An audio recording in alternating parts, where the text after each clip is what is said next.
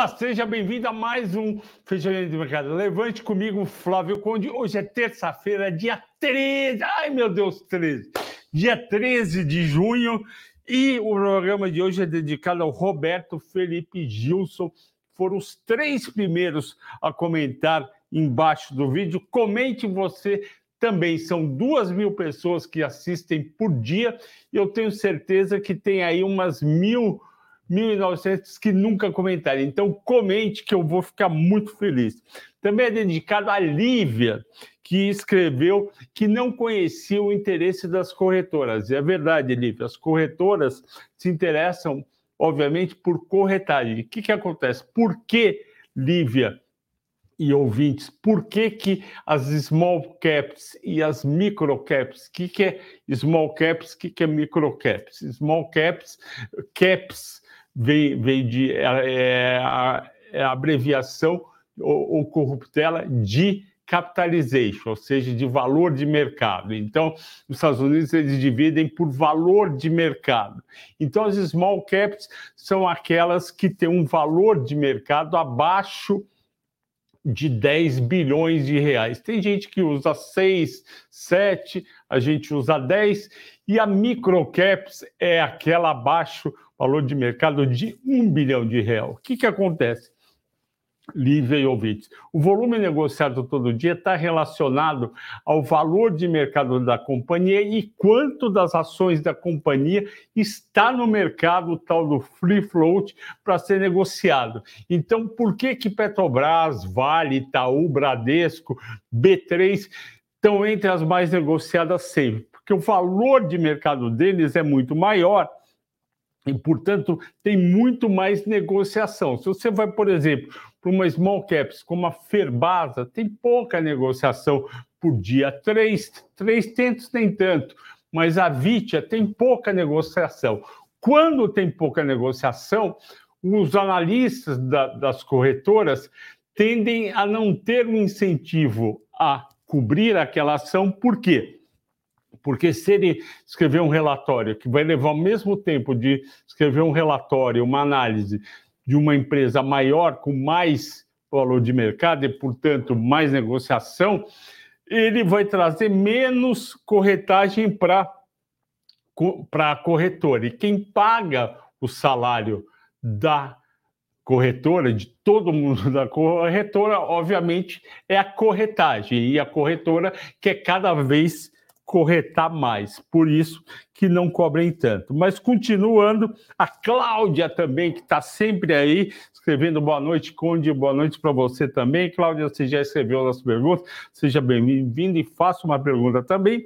Hoje eu vou ter que terminar cinco para as 5 para 7, que vai ter uma live aqui do Felipe Souza, que é um craque de fundo imobiliário aqui atrás de mim. Então, hoje é rápido, vamos, vamos resumir bem. Bom, e depois você lê nas explicações como é que é. Bom, a Bolsa hoje finalmente caiu, depois de sete dias de alta, caiu meio por cento, 116.443 pontos. E qual foi o motivo? O mercado começou a ver que os juros já tinham caído bem. Teve aquela entrevista do diretor, um dos diretores do, do Banco Central, falando que o mercado tinha que ser mais cauteloso com a queda de juros. O mercado, principalmente os traders e o pessoal que faz posicionamento em juros futuros, estava esperando um motivo para vender um pouco e realizar lucro, e foi o que aconteceu. Os juros subiram hoje no Brasil e com isso foi a senha, foi a desculpa para o pessoal vender as ações mais sensíveis à taxa de juros. Quais são as ações os setores mais sensíveis à taxa de juros? São, em primeiro lugar, varejo, obviamente, porque a empresa tem que financiar o capital de giro e porque as compras dessas empresas, as vendas, eu melhor dizendo, que que os compradores fazem é basicamente com financiamento. Então, quanto mais baixa a taxa de juros, melhor é, então, se a taxa de juros sobe na margem, na margem tem que cair o resultado da empresa, tem que cair o valor de mercado. E aí o pessoal vendeu hoje bastante varejo, vendeu construtora e vendeu empresas do mercado interno. O que é empresa do mercado interno? Localiza, por exemplo, é empresa eminentemente do mercado interno e cíclica. O que é cíclica? É aquela empresa que ganha mais quando, quando o PIB está subindo 3%, 4% e o juro está baixo, e é aquela empresa que ganha menos ou seja, sensível à atividade econômica, quando o PIB está meio de alta, zero tal, e aí ele não vai bem. E ao passo que exportadoras não tem muito a ver com as ciclos de mercado interno. Então foi essa pessoal o motivo da queda da bolsa. Mas coloca na cabeça, o pessoal estava esperando um motivo para vender. E amanhã tem a coisa mais importante do mês, que é o Fed. Hoje o Fed está reunido e amanhã vai continuar a reunião. Por volta das três da tarde, eles vão terminar a decisão. É esperado, de novo, que eles não aumentem os juros. Os juros estão entre 5,25 e 5,5 e a expectativa é que não haja aumento de juros. Se isso não acontecer, e a chance é 95%, pode ocorrer da Bolsa Americana continuar a subir e, e, também as bolsas aqui. Mas isso depende basicamente não só da decisão de não aumentar juros, mas também o mercado vai ficar de olho no comunicado do Fed. Vai ter. Por, por que, que eu estou falando tudo isso? Porque muitos de vocês só vão me ver amanhã nesse horário. Então, isso vai acontecer amanhã à tarde, eu já preciso avisar vocês. O pessoal vai olhar o comunicado, vai ser um comunicado de uma página, mais ou menos aí umas 30 linhas, onde os diretores do Fed vão se explicar por que estão pausando os juros ou por que estão aumentando os juros, é mais para pausar. E os economistas americanos, traders e gestores vão ficar de olho nas palavras que eles usam, se mudou a palavra, se está mais forte, está mais fraco, para tentar adivinhar a próxima decisão. Se vier um comunicado que eles chamam de dovish, ou se dovish vem de dove, que é pombo, ou se, e o pombo não voa alto, portanto, os juros não vai para cima por causa do pombo, o que, que acontece? A bolsa continua. Por outro lado, se for um discurso meio rocks, ou meio rocks quer dizer da águia, a águia sobe lá no cima, ou seja, são as pessoas que defendem juros mais altos. Se for um discurso meio termo daquele, olha, não estou sabendo bem, vou esperar, pode ser que desagrade um pouco. Eu estou esperando um discurso entre meio termo e dovish, ou seja, para manter os juros baixos. Por quê? Porque o CPI de hoje, o IPCA deles, foi muito bom. Eles estão esperando 0,20 e veio 0,10. 0,10, se você é, analisar, vai dar 1,30, 1,40 de inflação. É ótimo. Vocês lembram que eu estava falando aqui? O, o CPI dele estava em torno de 0,40, que era muito alto, e precisa, precisava descer para entre 0,20 e 0,30. Veio 0,10. Ah, mas é pontual, não sei o quê. Mas o que interessa sempre é o último resultado. Você tem que olhar sempre o último resultado. É que nem o dólar. Qual vai ser o dólar daqui a três meses? Eu não sei, você não sabe, ninguém sabe. Mas o último dólar, ou seja, o de hoje, é o que dá mais pista. Se hoje tivesse 5,20, eu ia imaginar daqui a três meses ia estar em torno disso. Hoje está 4,86. Eu vou imaginar que está em torno disso. Então, o último o número é sempre o mais importante. Então, amanhã eu tenho uma expectativa boa para o Fed, mas a gente não sabe como o mercado vai reagir na hora, ou seja, se ele vai subir ou vai cair? Bom, hoje só cinco subiram, Vale, Itaú Bradesco, Prio, Equatorial, graças a Deus, Prio subiu, fazia todo sentido, Vale também subiu, porque subiu, subiu o preço do minério 0,70, ela subiu 1%, Itube recuperou 1,1%, Bradesco tinha caído 0,80, caiu 0,10%, mas teve 10 que caíram. Petrobras finalmente caiu meio por cento, a rente caiu 2%, a Miglu 5%. E por que, que a Miglu caiu 5% e a Lerem caiu 5%? Porque eu acho que foi o JP Morgan que rebaixou a, a Miglu e ainda teve aquela decisão é, infeliz, eu recebi alguma coisa, não sei se é verdade, a Luísa Trajano falando que estava pedindo para baixar os juros, que a situação estava difícil e tal, e o pessoal interpretou isso como resultados ruins para Miglu e de, de, de, tabela, e injustamente foi, desculpe, para a loja Sena, que, que não tem nada a ver com as vendas da Miglu. Caiu o Eletro também, açaí que tinha caído, o Rapvida e VEG. Petróleo subiu 3%. Ué, Flávio, o petróleo sobe 3% e a Petrobras é, cai meio. Isso aí não está batendo com o que você falou, mas o que acontece é que a Petrobras vinha subindo em dias que não estava não tá subindo o, o petróleo. Por ela ia ter que compensar em algum momento e tem muita especulação ligado à operação de opções não só opções da Petrobras, mas também operação casada com Bova, long short em Vale. O mercado está muito em cima disso. São grandes players, eu estou sabendo de grandes fundos que ficaram uh, comprando, comprando Petro, alugando e vendendo Vale para comprar Petro. Então, aconteceu isso daí. O petróleo, essa recuperação de 3% para 74,20 é porque parte do mercado entendeu que 72 dólares é muito baixo para o preço do Brent, principalmente porque daqui a pouco, daqui a 17 dias, a, a Arábia Saudita vai cortar a produção dela em um milhão de barris e pode ser que isso tenha impacto no preço. O minério de ferro eu já falei, e a boa notícia hoje é que Rio Tinto, que é par da Vale, subiu 2,90, BHP 3% e a Vale só 1%. Por que, que a Vale não subiu junto se ela também faz mais ou menos os mesmos produtos? Justamente por causa dessa turma que eu falei para vocês que está bem vendida, principalmente em opções de vale as, a, em torno de 70 reais. Então, eles não estão deixando passar até o vencimento. Os bancos eu já falei, Bolsa nos Estados Unidos, Nasdaq 0,8, Dow Jones 0,4, por quê? porque a inflação foi muito baixa lá e eles estão esperando que o Fed mantenha.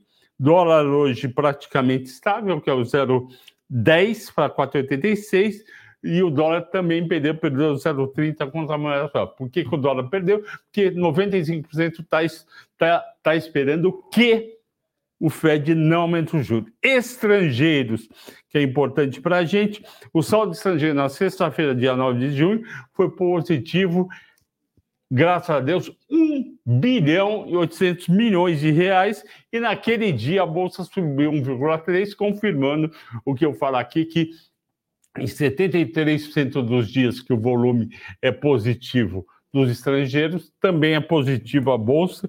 No ano, os estrangeiros estão 12 bilhões e meio positivo, e o Bovespa sobe 6,3, faz sentido o volume e, e variação. Destaque do dia primeiro Prio, que eu já falei, Embraer subiu 220,08. O Sambi 11 tinha caído ontem por causa da questão do STF. Aliás, eu não falei ontem aqui, um, um leitor escreveu falando do assunto, eu também li hoje de manhã. O STF está julgando e for, formou maioria no qual o PIS e COFIN tem que ser cobrado de operações do, ban de, do banco dos bancos com juros e desconto de duplicados. Tem um, um processo no STF de bancos privados, banco público não, pedindo para não pagar, que eles não teriam pagos, e vão perder e vão ter que pagar por isso que os bancos caíram ontem. Obrigado. Eu não lembro uma pessoa que escreveu. Obrigado de ter avisado. O BIF 3 subiu 1,5, 11,12 é do balanço do mercado.